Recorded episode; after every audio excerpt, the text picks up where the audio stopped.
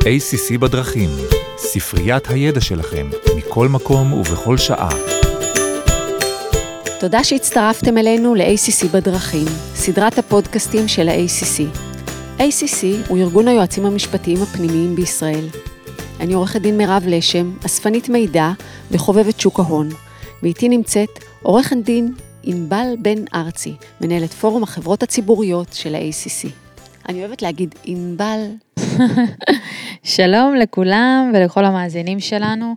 אה, אנחנו שמחים להיפגש איתכם שוב בעוד פרק של ACC בדרכים. אה, איתנו נמצא שוב אייל שגיא, שותף מייסד וראש מחלקת משפט וטכנולוגיה במשרד AYR, מקווה שאני לא אטעה בהגייה, אמה רייטר ז'אן שוחטוביץ' פשוט. כל הכבוד. משתתף איתנו בפרק השני בסדרת הפודקאסטים איתו בנושא הגנת הפרטיות. היום נדבר על אחת השאלות שמעסיקות כל יועץ משפטי כמעט כל יום, התקשרות עם ספקים גדולים. זו שאלה שעולה בכל נושא, אבל היא מעניינת במיוחד כשמדובר בספק שמעבד מידע אישי, ובטח אם מדובר בספק גדול כמו גוגל או פייסבוק. ולפני שנתחיל, כיאה לעורכי דין, disclaimer קצר, הפודקאסט הוא פודקאסט מקצועי, מיועד להשאיר את הידע שלכם, הוא לא מחליף היכרות עם עורך דין, לא ייעוץ משפטי. זהו.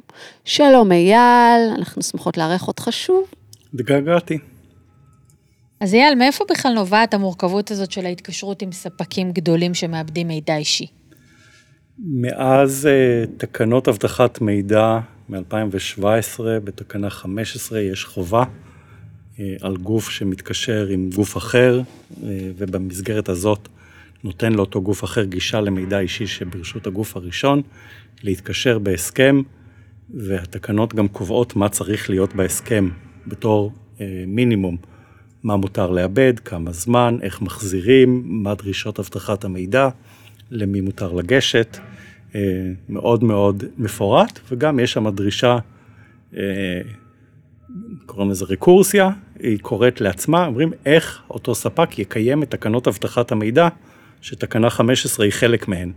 אז אחרי שאומרים לנו מה הכל צריך להיות בהסכם, אומרים גם, וחוץ מזה גם צריך להיות בהסכם את תקנות אבטחת מידע עצמן.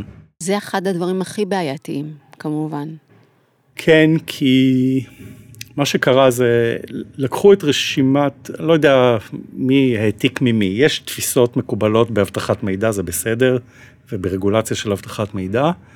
אה, ב-GDPR, בין ה-GDPR לתקנות אבטחת מידע ישראליות, לפחות ב-GDPR במה שהוא עוסק באבטחת מידע, יש דמיון רב, אם קוראים את הכותרות של הדברים שה-GDPR דורש באבטחת מידע, ואת כותרות הסעיפים של תקנות אבטחת מידע ישראליות, זה מאוד דומה. אבל יש בכל זאת טוויסט ישראלי, אנחנו אוהבים תמיד לסובב עוד קצת, אז יש עוד פירוט שלא מופיע ב-GDPR, ולא תמיד הוא מקובל במקומות אחרים, ויש מקומות שזה ממש... ממש מתנגש. זה דיסהרמוניה חקיקתית, רגולציה גלובלית, זה דיסהרמוניה. כן, וזה, אני חייב להגיד, זה לא, זה, זה דברים שלא נעשים ביודעין, אלא מתבררים אחרי, אה, בחיים עצמם, שאתה בא ליישם, ואז אתה אומר, רגע, אופס, אה, איך אני מתמודד עם אה, הדבר הזה.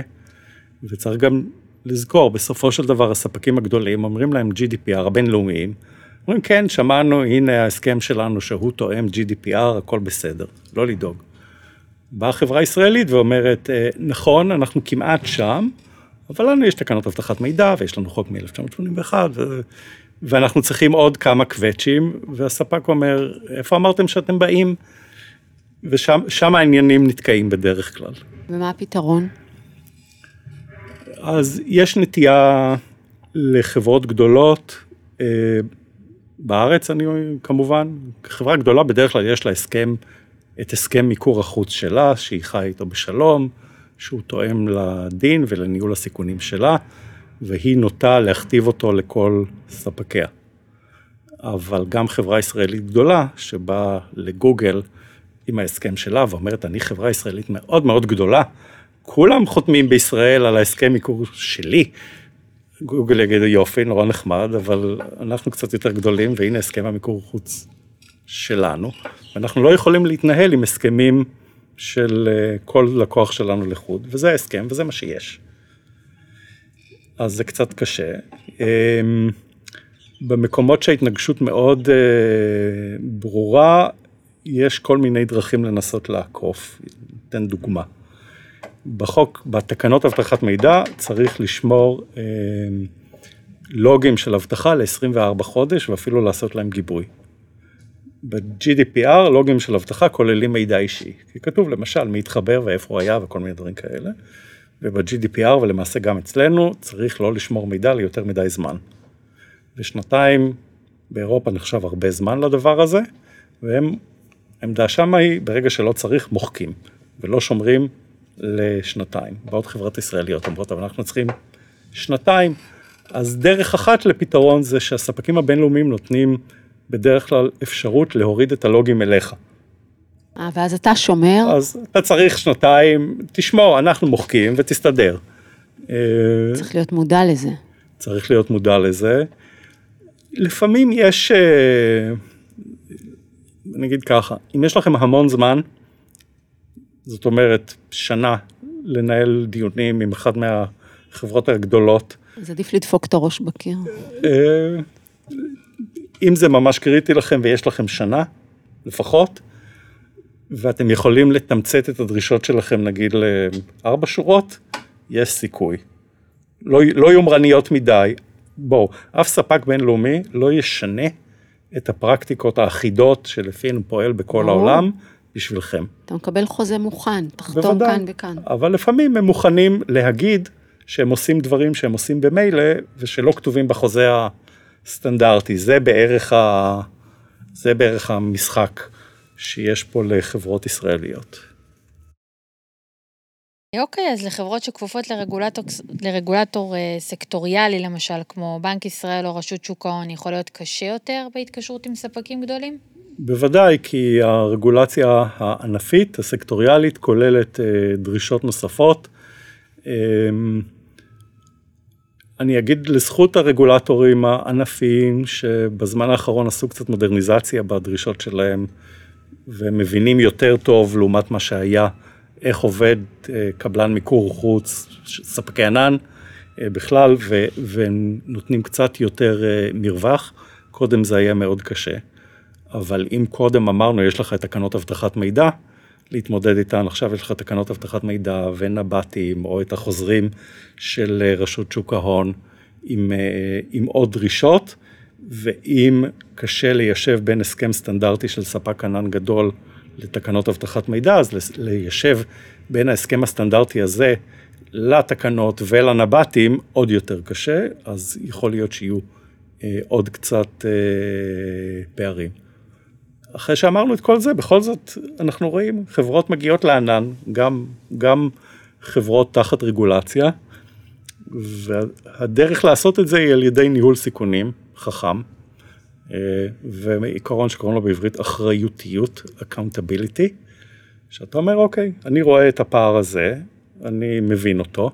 אני מכיל אותו. מכיל אותו, אני נוקט באמצעים לאזן את הסיכון הנוסף שהוא יצר. דיברנו קודם על אני אקח את הלוגים אליי, למשל, כ, כבקרה מפצה, אה, ואז יבוא הרגולטור ויגיד, סליחה, לא עשית את א', ב', ג', נכון, זה לא שאני רשלן, או פזיז, או לא אכפת לי, מאוד אכפת לי.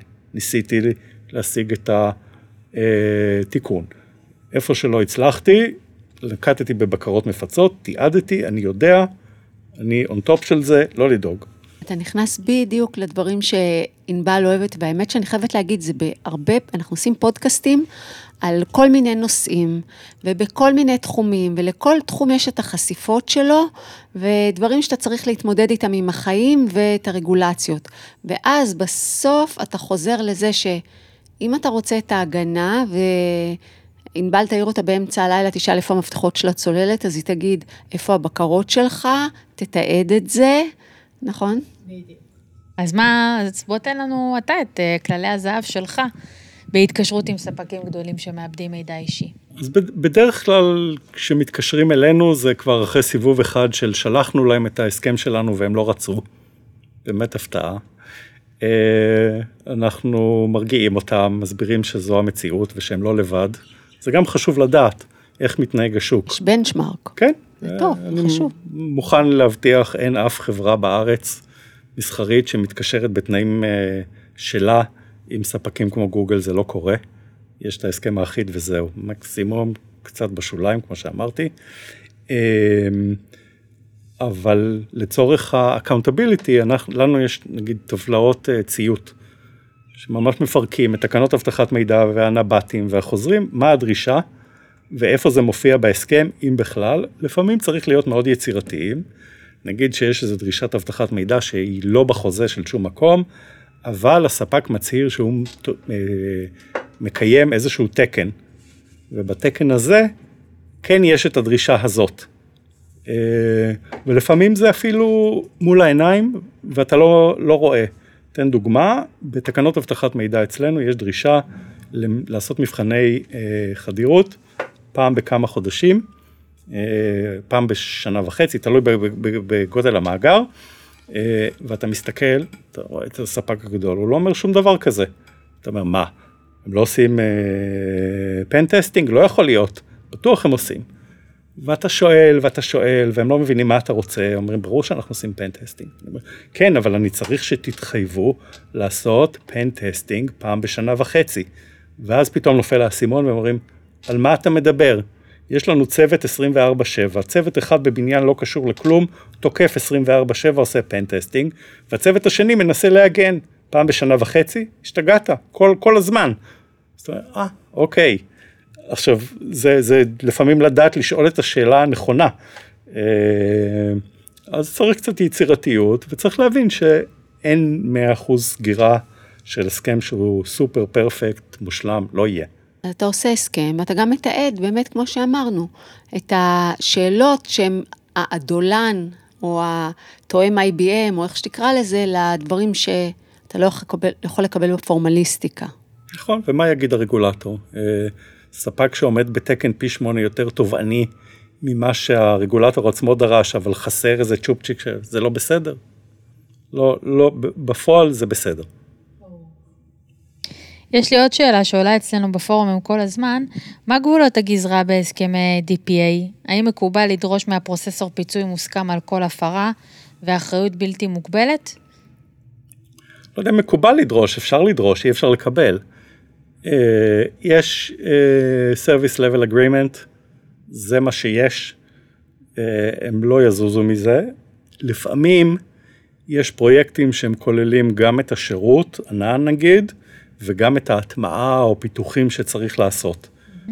ופרויקט של פיתוח הוא יותר אינטימי, הוא דורש יותר מעורבות, הוא גם דורש יותר מעורבות של האנשים בארץ, ואז לפעמים אפשר לקבל קצת יותר פיצוי בהסכם ההטמעה, אבל אני מבטיח לכם שהסכם ההסכם השירותים עצמו יהיה נספח לו ולא לא, לא יזוז. אני חושבת שאחת העצות הפרקטיות שקיבלנו פה, שהיא הכי חשובה, ובפורום אה, סייבר הגנת הפרטיות שלנו, זה עולה כל הזמן. אנשים רוצים לעמוד, הם זה אנשים שרוצים לעמוד בדרישות, אבל אתה לא יכול ללכת עם הראש בקיר. יועצים משפטיים פחות אוהבים את העצה הזאתי, אבל תהיו פרקטיים, תעשו לכם את הטבלה, תראו איפה הפערים שלכם, ומה שלא נמצא, אל תדפוקו את הראש בקיר, תנסו להשיג את זה בתיעוד, באמצעים אחרים, ואז לתעד את, ה, את העמידה בדרישות האלה. כן, בודקים את הפער, בודקים את הסיכון שהפער הזה יוצר, רואים אם אפשר למזער את הפער באמצעים, את הסיכון באמצעים אחרים, מתעדים ומתקדמים. מעולה, נפלא, simple as that. אה, אז תגידי יפה, תודה רבה. תודה רבה. היה כיף ומעניין. נתראה בעוד, אה? אה. אה.